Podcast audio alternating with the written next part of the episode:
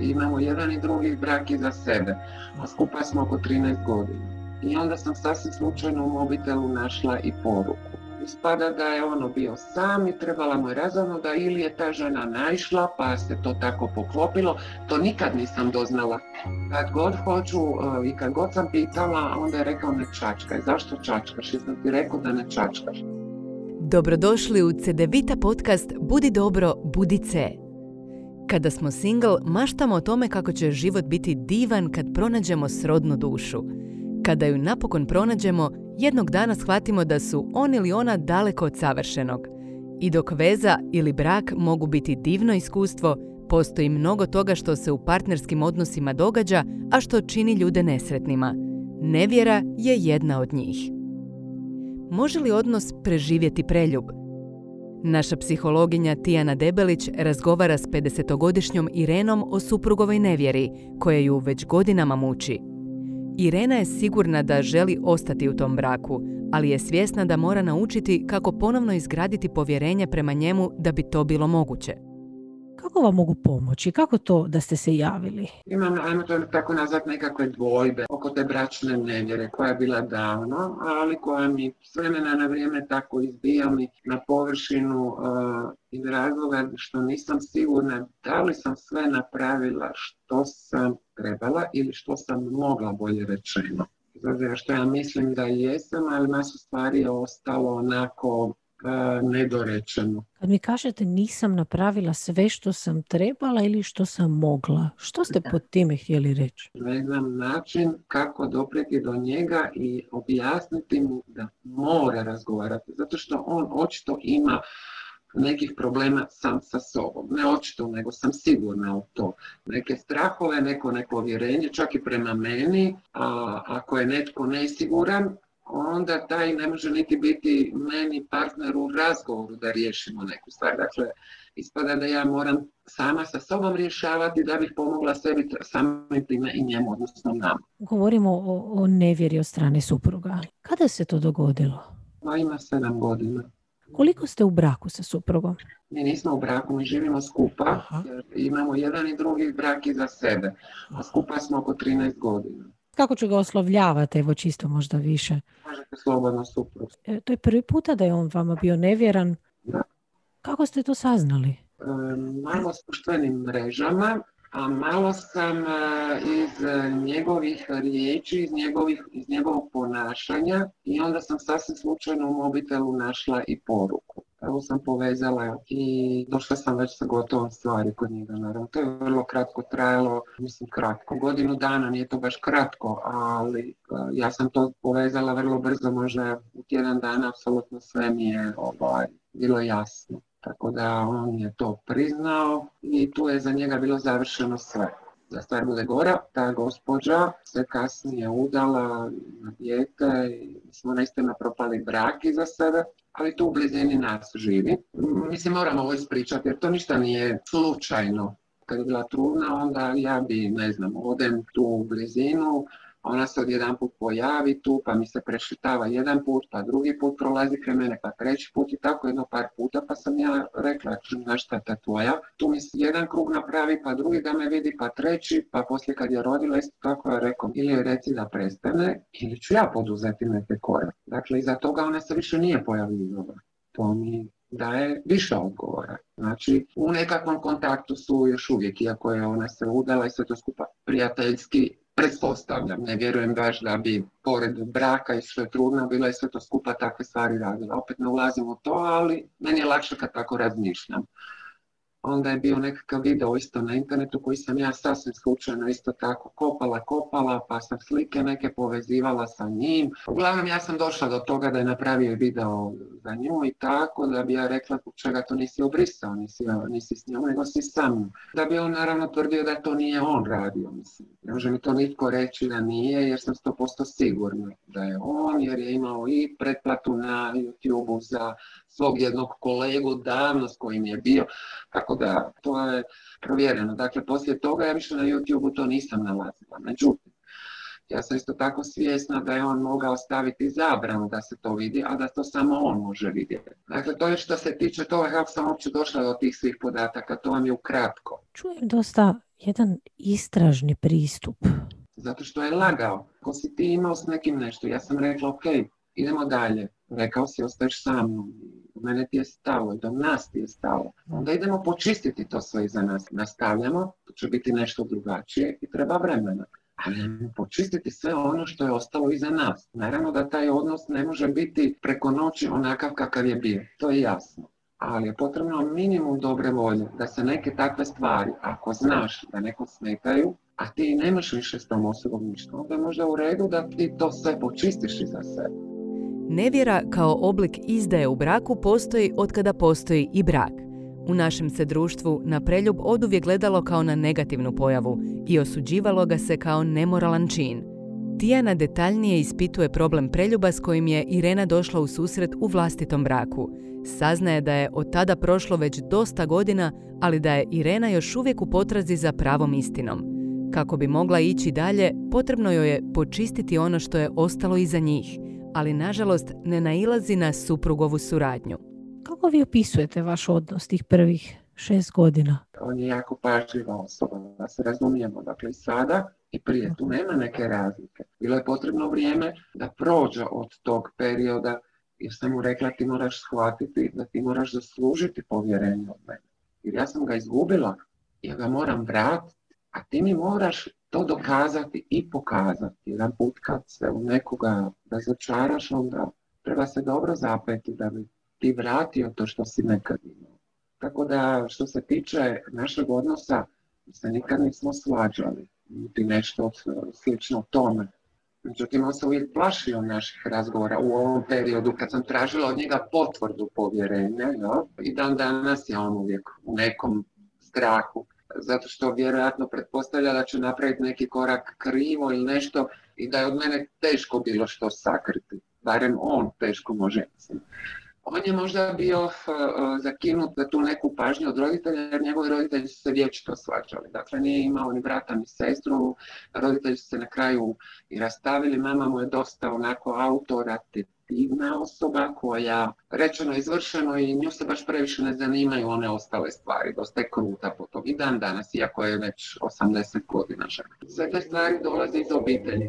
To je tvoja osobnost i ti si se takav rodio. Međutim, ti si se kroz život formirao u obitelji u kojoj si rastao. Baš se nije previše pitalo što ti je, zašto si takav, je li imaš neki problem. Dakle, prolazio je sam kako je znaju, odnosno zatvarao se sve više. Od tu čahura koju se ne da probiti. Znači, u prvih šest godina on je također bio učahuren? Uvijek. Znate kako, ja toliko oko sebe promatram ljude, promatram geste u rečenici ili pričam u rečenici riječ neka ili jedna rečenica me zna zamisliti zašto, zbog čega, razumijete? Nemojte me krivo shvatiti, ali uvijek sam bila u pravu i ono što osjećam ako idem protiv toga nikad nije bilo dobro. Ako je taj odnos bio tako skladan, je tako dobro, on je bio... Ja ne kažem da je bio skladan, on je bio skladan u smislu da smo se jako dobro razumjeli, da smo se nadopunjavali ko što i danas. A napravio je to što je napravio, jer u tom periodu smo bili odvojeni. Ispada da je ono bio sam i trebala mu je razumno da ili je ta žena naišla pa se to tako poklopilo, to nikad nisam doznala. A što vam je on rekao kao razlog prijevare? Ništa. Jesam, prevario sam te, ostajem s tobom, izabrao sam tebe, mi smo jedno za drugo i to je to. I tu je završena priča. Kad god hoću i kad god sam pitala, onda je rekao ne čačkaj. Zašto čačkaš? Ja sam ti rekao da ne čačkaš. A vi ste to prihvatili? Jesam, na pola. Na moja druga polovina muči. Zbog čega se ne možeš otvoriti i reći tako i tako. Ali on ima problem općenito i sa svojom mamom. Da ona nešto kaže, on se njoj ne suprostavlja i onda meni ono, daj molim te riješiti to. Dakle, ne sam ja tebe ikad molila da ti riješiš nešto s mojom mamom ili s mojim tatom. Ne, to je između tebe i tvoje mame. Ti moraš naći sam svoj put. Kako ćeš riješiti te stvari? Ne da ti mama određuje. Dakle, tu mora biti razgovora, tu mora biti slušam, govoriš. Primam, dajem. Mogu ja rješavati, niti ne želim rješavati ničije. Ali opet nekako kao da ne želite, a zapravo na neki način radite za oboje. Radim za oboje, ali se ne želim petljati jer vas savjetujem i nastojimo biti njegov psiholog, psihijatar, jer vidim da nije na sebi godinama ništa radio. Ali ako on to ne želi, kako ćete onda? Ne znam da li ne želi, je ili ne želi, i zatvorena je knjiga. Ja sve što iščitavam, ja iščitavam ako je on uzeo mobitel i napravi. Ja odmah znam nešto, što je bilo. Dakle, ne pitam ga odmah, čekam, imam ja svoj sistem. Dobijem uvijek odgovor, ali ne dobijem ono što bih trebala čuti. A što biste to trebali čuti? Konkretne stvari, recimo zašto je izabrao nju, zašto sumnjam još poslije tolikih godina da možda ima neku vezu. Ja ću vidjeti na, ne znam, na nekoj društvenoj mreži da je lajkao neku njezinu sliku, ja ću poluditi sigurno. Vidite mi, što ćete dobiti s tim da saznate sve ovo što tražite? Što vi zapravo želite saznati? Možda bih imala sama svoj mir, prvenstveno svoj mir u duši, ovako ga nemam. Svako toliko zapadnem u to, u to razmišljanje kad vidim da mi je čudan ili sumnjiv ili neku promjenu, a ona ne mora biti uslovljena sa ničim od ovog. Ali je to onaj moj strah i ona nesigurnost koju sam jedan put doživjela i onda sam se vagala, mislila što napraviti. Ostaviti sve, otići ili ostati da koliko vrijedi. To sam vas baš htjela pitati, kako to da ste ostali? Zato što smatram da naš odnos vrijedi, da se vrijedi za njega boriti. Moj brak prvi je propao iz takvih stvari, zato što bivši muž nije radio na sebi, nije slušao ni jednu riječ što sam mu rekla. I u onom trenu kad je meni puklo, to je puklo. I više nije bilo nazad. Ja sam to rekla svom sadašnjem suprugu. Rekla sam mu, ti znaš kakva sam. Nije da me ne poznaš. Ti vrlo dobro znaš, ako ti ja nešto kažem da je crno, onda je to sigurno crno. Da se ja neću reći ono, ma možda bi moglo biti bijelo ili crno. Kod mene toga nema. Dakle, ja kad jednog trena uh, odlučim da nešto ne valja, i kad ti govorim, kad te učim i kad te usmjeravam, kad ti tražim da mi pomogneš u svemu tome, pomažem nama, ne samo meni, onda mi trebaš nekakav respon, nekakav odgovor dati, a ne da ja sam u svojim mislima. Previše razmišljam o tim stvarima, previše. Nije tajna da lijep odnos zahtjeva puno truda. Potrebna je čitava gomila životnih vještina poput strpljenja, razumijevanja, otvorene komunikacije, tolerancije i povjerenja. No što napraviti kada se jednom razočaraš? Kako vratiti izgubljeno povjerenje? Kada nam se dogodi bračna nevjera, povrijeđena strana često zauzima dva neefikasna pristupa, onaj detektivski i traženje potvrde od partnera. Kao što čujemo, i Irena je žrtva tih pristupa. U nadi da će ju istina osloboditi nesigurnosti i povratiti izgubljeni unutarnji mir, u stalnoj je potrazi za dokazima i činjenicama. Promatra i analizira i suprugovu najmanju promjenu ili ponašanje, te izvlači iz njih određene zaključke. Nažalost, rezultat je upravo suprotan od željenog. Mir u sebi i dalje ne pronalazi, a suprug reagira odbijanjem i zatvaranjem. Ali vi želite promijeniti to da razmišljate toliko puno o tome? Naravno da bi ja htjela promijeniti, ali poznavajući sebe, ako nisam raščistila, ja ću se vječito vraćati na to, jer ono što nisi u prošlosti riješio, to ćete stalno pratiti. Ali kao da čujem da mislite da možete na silu to riješiti. Ne, niti nemam namjeru. A što ako recimo uzmemo... Za njega je to zaboravljena stvar, razumijete, jer on uh-huh. kaže, ja nas vidim ovako za dvadeset godina, neke starčeke koji se vuku za ručice. Uh-huh. Prošlo je sedam godina od tada, to je duže nego li što je bilo do te prijevare. Da. Ja sam vam ko slonica i gore od slonice. To je moj problem. Ja se pokušavam toga riješiti. Ali sad ste mi rekli da se ne želite riješiti toga dok ne dođete do odgovora. Da se želim riješiti od svoga mira na ovaj ili na onaj način. Ili će on biti dobar govornik ili sugovornik da me razuvjeri i kaže mi. Koja je druga opcija?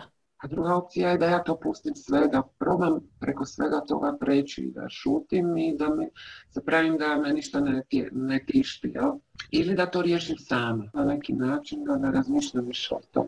Nas najviše tišti u toj prijevari? To što mi nikada nije rekao, evo sad ja sam završio s tim, ja nemam ništa s tim. A kad vidim da ima, ako sam rekla, vidjela sam i ispričala mu, poslije nema, ne pojavljuje se, pa drugi put, pa treći put. Nekakav kontakt postoji među njima. Što to za vas znači? Pa mene to recimo osobno smeta, jer ja se postavljam u poziciju da sam ja napravila to što je on napravio. Ja koliko sebe poznajem, ja više sa tom osobom apsolutno ne bih, apsolutno ništa. Prvenstveno zbog sebe, a samim time i zbog supruga, da ne bi dovela u sumnju i naš odnos. I... Za vas znači činjenica da on to sve čini i dalje? No, ništa ne radi namjerno. Aha. Nego sve radi kako?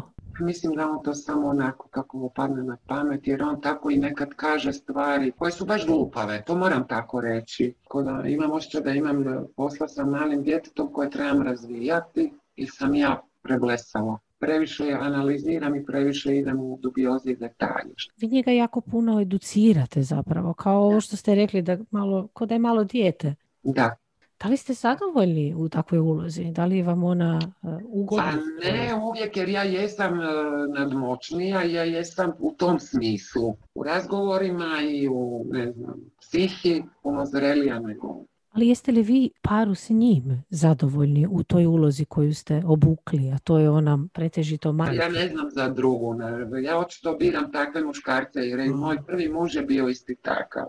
On je meni rekao, ti si moj psiholog i psihijatar. To sam sebi postavila ne jedan put pitanje, ono što nije u redu sa mnom. A kada ste primijetili prvi put da imate tu potrebu odgoja muškaraca? U prvom braku. Znači, da. Tek tada, ne prije. Prvi brak vam je i prvi dečko bio? Ne, imala sam prije toga, ali ja sam to ono kratko odpikarim, vidim da mi nije, moralo je biti puno više toga, da se podudaramo, jel? Ali ne možete to odmah sve vidjeti. Ne hodate sad s nekim sedam godina pa se vjenčate. Jel? A koliko ste vi hodali prije vjenčanja? Prvim mužem sam hodala po nekih godinu možda danas. Znači, tako pomoran. Kratko? Da, i on je bio pomoran. Znači još kraće? Tako. Kako to da ste se tako rano onda udali za njega? Pa dobro, rano. Imala sam dvadeset dvije. Ne, mislim s kratkim periodom hodanja. Nas dvoje ono kliknuli, uh-huh. Iako je on meni onako bio malo, nije previše pričao, pa bila sam što više izvući iz njega da vidim što kako, ali tim godinama baš previše ne razmišljati o tim stvarima. Bilo je to sve ok do rata, onda je od rata to... On je sve više sebičniji, bio sve više prema sebi, bio okrenut kukurija, govorila, radila, pokušala ga razumjeti, upućivala ga. Jednostavno te stvari nisam mogla prožvakati. Samo jedan dan sam rekla to je to i gotovo. Otišli ste? Da, jednostavno sam rekla želim razvod i nema razgovora, nemaš različit.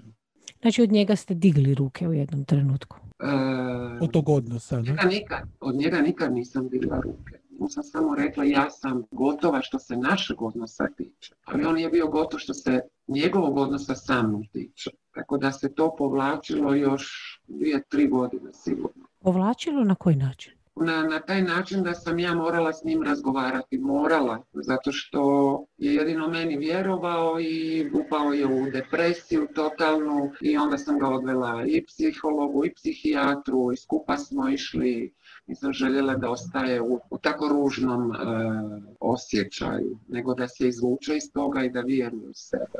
Ja sam iz toga izvukla dobru pouku. Koju? Da moraš dobro gledati, da moraš razgovarati, da ih moraš učiti, očito su oni muškarci, mislim, ipak drugačiji nego mi žene.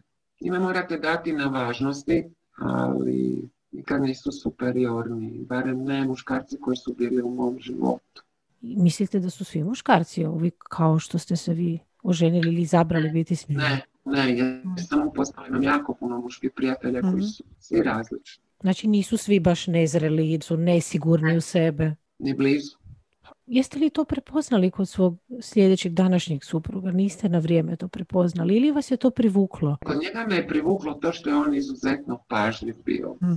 I što smo sa lakoćom mogli razgovarati i dan danas možemo s lakoćom razgovarati. A koji su to teme, na primjer? Bio neke nešto što smo pročitali, nešto o djeci, uh-huh. nešto o roditeljima, o nekim problemima. Tu nemamo nikakvih prepreka. A gdje imate prepreka? Prevara koju sam ja očekivala da će on izbrisati jednostavno sve te tragove koji su postojali na internetu.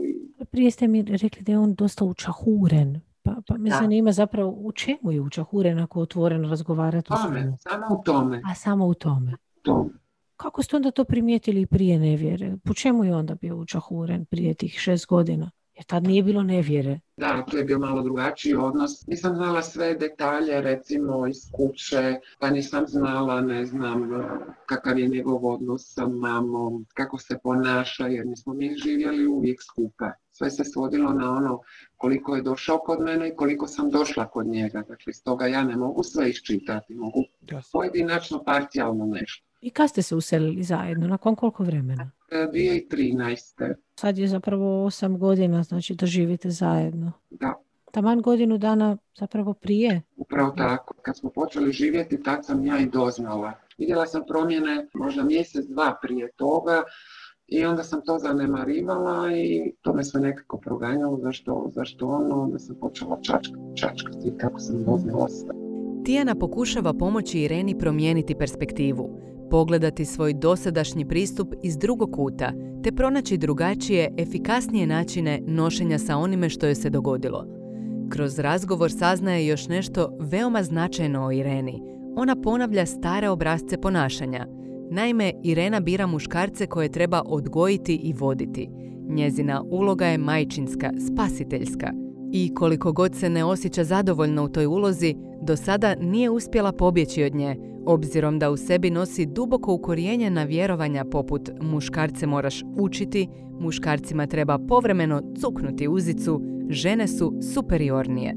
Svjesna je da nisu svi muškarci takvi, ali uporno bira baš takve.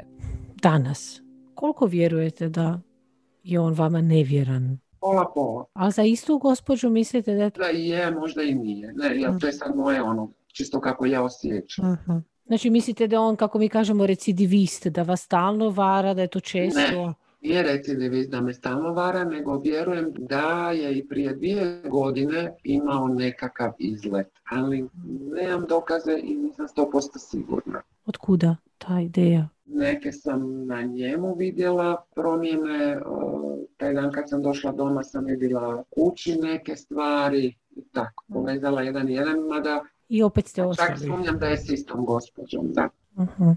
Mislite da on ju voli onda ako toliko... Sve je moguće, čak ni to ne znam. Voliti je velika složena riječ i nadam se da znaš što to znači. Ne biti zaljubljen ili biti zaljubljen i voliti nekoga, to je vrlo velika razlika. Ja sam je upotrijebila upravo jer, znate, ako ste rekli sedam godine je prošlo, ne? Ako neki odnos traje.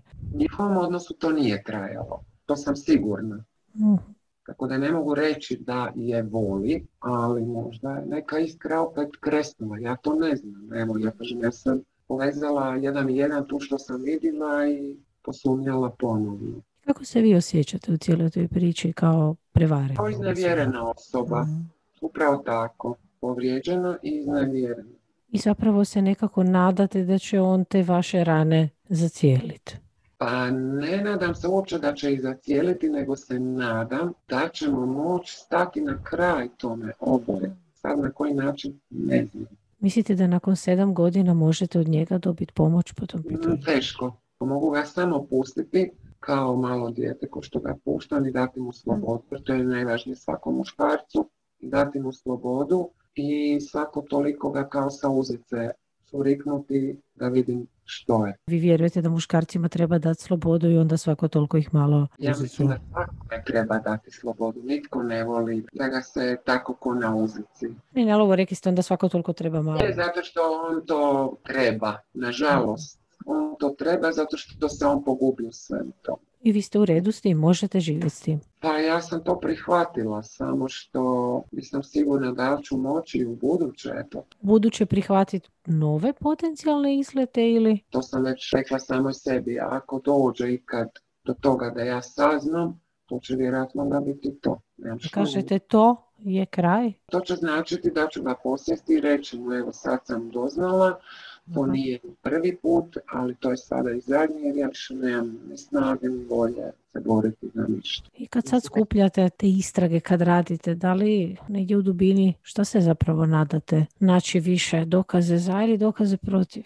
Protiv. Znači zapravo vi još uvijek želite ostati u tom odnosu. Zato se toliko trudim, da, da ne želim, ne bi se ni trudila. Zato i insistiram na svim mogućim razgovorima, a ne da se stavlja pod tepih. Ali on vam ne želi pomoć očistiti ispod tepiha? Pa ne želim u tom smislu. Moram i naći pravi trenutak, jer nije on osoba koja će razgovarati, koja će se otvoriti. Ali kad nađem pravi trenutak, onda makar te neke mrvice dobijem. I šta ste do sada dobili? Pa recimo to da sam u pravu što se tiče svih mojih nastojanja, što sam uporna, nikad mi neće reći ono vezano za preljub. To ne. U pravu po pitanju čega? Nisam vas to razumjela. Po pitanju toga što insistiram na razgovoru. Kad vidim da nešto nije u redu, kad vidim da je zamišljen ili kad je upao u depresiju, jer on zna upasti u depresiju s nekog. Kao da, i bivši suprug. Kao i bivši, da. Samo bivši je bio ipak drugačiji. On je bio pun sebe i njemu niko nije mogao ništa. Bio je doslovno pun sebe. Ako, ako možete uopće zamisliti to, kako izgleda muškarac koji ono ne štivi nikoga i ko mi što može. A nažalost, kad sam zatražila razvod, tu se je slomio. Dakle, niko nije nesalomio. Znači, današnji suprug zna imati povremeno upast u depresivno raspoloženje, ako sam vas dobro čula. I u tim trenucima što mu pružate podršku? Da, onda ja samo kažem, ajmo da čujem. Evo, ja slušam, neću riječ reći, samo slušam. Onda ja to izvlačim ko da čupam zube. Što te muči, zašto te muči? Čujem da ste vi jako obazrivi, da vi jako puno mu pomažete oko svega, imate jako puno razumijevanja, jako puno taktika koristite u pristupu, tehnika na koje možete s njime komunicirati, jako puno promišljate, analizirate. Što vi dobivate u tom odnosu? Valjda sam sretna što je on zadovoljan. Jedino to vidim, ali dobijam njegovu pažnju. Što znači za vas dobivati njegovu pažnju? Kako on to se manifestira, ta pažnja? Su vam sitnice, a od sitnica se život sastoji. Ništa nije crno bijelo, ima puno si nijans. Mm. Ne znam, tipa idemo vani, otvorit će mi vrata, skidam se, uzet će mi kapu. Dolazim kući, ako je on doma, skuhat će mi moj kapučino, mene čeka mm. skuhat. Znači svojim postupcima vam pokazuje da mu je stalo? Upravo to. Ima toliko tih sitnica za kojih se vrijedi boriti i zato sam još uvijek tu. Ali da li treba se boriti ili možda bi bio bolji sad već nakon sedam godina jednostavno pristup da budete tu već kad jeste? To je moj strah, da me ne prevari ponovo. Hoćete ga prevenirati prijevaru? Kako mislite da možemo? Da li je ovo način? Ne, ne razmišljam o tome. Uopće ne razmišljam. Ako se treba nešto dogoditi, ako će to on napraviti, on će to napraviti. Meni bi bilo bolje da možda nisam čačkala i saznala ništa, bilo bi sretnija danas. Ono što ne znate, to vas ne boli. Naravno. Ne možemo se vratiti unatrag, je tako? Naravno. Ali danas onda, tu ste, rekli ste mi, u odnosu u kojem ste zapravo sretni, zadovoljni ste, osjećate se da je partneru stalo do vas. Čemu onda sad čačkati? Otkud ta potreba za tolikom sigurnošću, a sad ste mi rekli da ste svjesni da ju svejedno ne možemo imati? Zato što ne želim uh, ponovo prolaziti kroz to.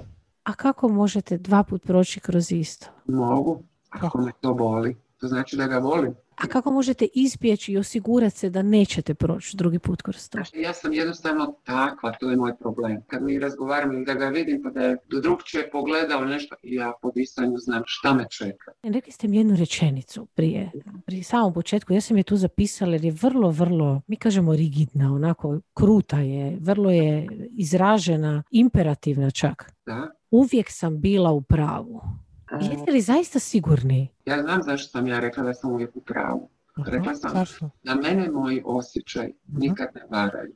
I kad sam išla protiv njih, nije bilo dobro. Dakle, ako sam išla sa osjećajima i ako nešto osjetim, to je ono pravo. Ja sam u pravu. To je emocionalno zaključivanje. Da nije to samo emocionalno, jer ja, to je moja neka deformacija, ja sam s tim rođena. Dakle, aha.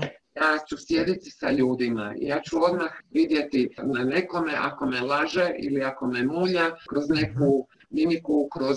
Kako ćete onda živjeti s vašim suprugom? Jer vi svaki njegov pokret, vi stalno iščitavate po svojom. Da, e, pa kako toga da se riješi? Ali uvjereni ste da je ispravno? Mm, ja sam uvjerena da je ispravno zato što ja osjećam, ali ja se želim toga riješiti. Ja sam, ja cijeli život tako funkcioniram. Čega se želite zapravo riješiti? A toga da stalno gledam, a, a jednostavno sam takva. A što mislite, koja je potreba iza toga? Vi stalno gledate jer što? Zapravo se želite osigurati? Pa možda, evo nisam na taj račun, možda se želim biti sto posto sigurna da sam u pravu. Točno.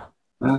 A nešto ću vam reći što je meni davno neko bio rekao u Italiji, kad sam živjela tamo, jedan terapeut s kojim sam razgovarala, no prekrasnu rečenicu, da se često moramo zapravo zapitati da li je najvažnije u životu da imamo pravo.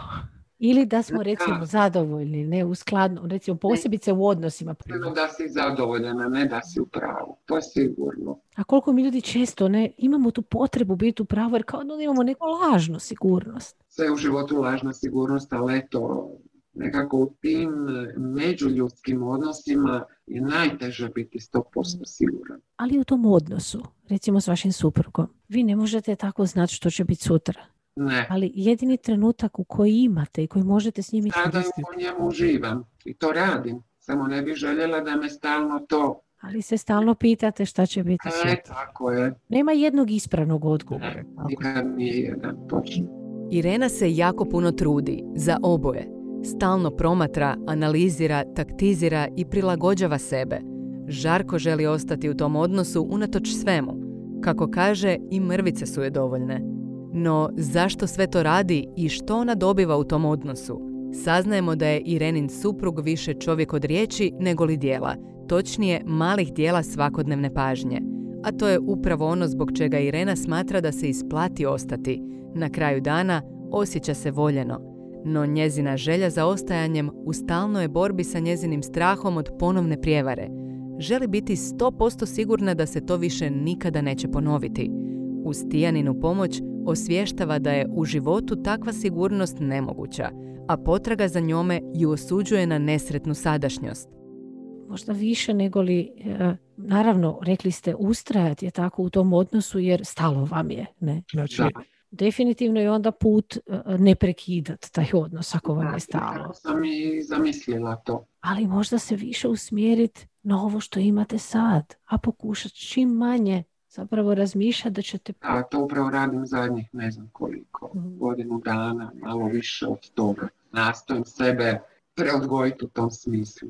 Lijepo ste to rekli. Kako vam ide? Nastojim se oblikovati, odgojiti još uvijek i uživati svakom danu. Nažalost, sve brzo i prolazi. Kad tako puno brinemo o sutra, na kraju se desi da nam prođe... Evo i... to. Pa, ako je suđeno da se dogodi ovako ili onako, dogodit će se ono i ovako i onako, svega sam na toga svjesna. Čini mi se da ste upravo na dobrom putu. Mi smo jedna kompleksna mreža i neurona i osjećaja da, i sjećanja, da, da. Je tako. I cijeli život živimo neki, neki način naš. I sad da, jako je to teško mijenjati, ali... Upravo ovo što vi radite, osvijesti to, kažete da jako puno radite na sebi, puno razmišljate. Znači, da. Svjesni ste onoga gdje ste jaki i tamo da. Gdje možda malo još trebate tako odrast. Ovo, preodgojit se, kako ste lijepo rekli. Preodgojit se, upravo to.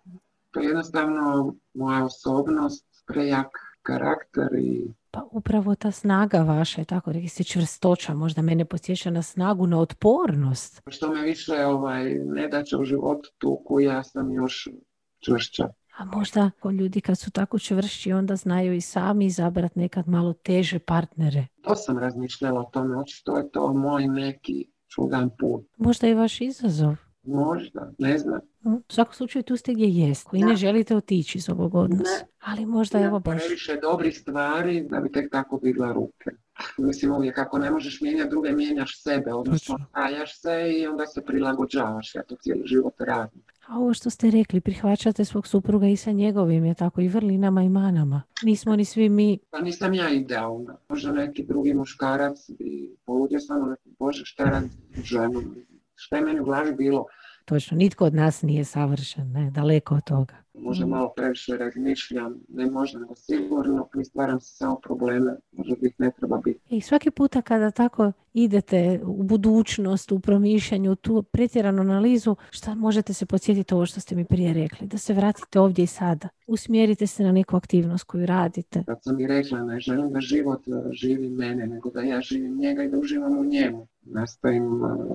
odagnati sve te misli koje me povremeno me sasijeku. Doslovno, baš povremeno me sasijeku. Ko da imam neku krizu. Mm, tad bili smo ponekad malo slabiji, je tako? Da, onda ja to nastojim nekako srezati kod sebe. Da to, naravno, da to niti ne primijeti. Onda sama sa sobom obavim razgovor. I onda mi je lakše, bolje. Recite mi šta možete vi izvući iz ovog današnjeg našeg susreta? S čime odlazite? Da radim na tome da uživam u svakom danu i da mi je dobro s njim, da mi je pažljiv. To što je bilo, to me je obilježilo i to neće nitko obrisati. Ne postoji gumica koja će to obrisati. Jer ja sam dosta stvari, samo sa sobom, pa da ću to riješiti. možda ću biti pametnija za dvije godine. A čujte, ako ne uspijete sami, tako uvijek zaista možete možda kontaktirati i, i nekog stručnjaka i sa psihologom možda proraditi ovaj, ono što ne uspijete sami. Da. Nadam se da mi je razgovor bio koristan. Meni da. Super. Koliko god priželjkivana, svaka promjena je teška. Posebice onda kada moramo promijeniti sebe, svoje navike, obrasce ponašanja s kojima smo se saživjeli, vjerovanja i stavove prema kojima smo izgradili naš život, a koje nam ne čine dobro. Ireninim riječima, potrebno je preodgojiti sebe, a to nije nimalo lak zadatak. Kako to učiniti? Prvi korak prema promjeni je svjesnost. Nakon toga slijedi prihvaćanje. Tek tada slijedi promjena. Na tom putu ne zaboravite si priznati svaki pomak i uspjeh, koliko god malen bio. I ne zaboravite, povjerenje ne znači biti siguran da te druga osoba neće povrijediti.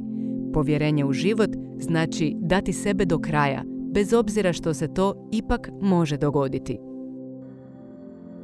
Slušali ste Cedevita podcast.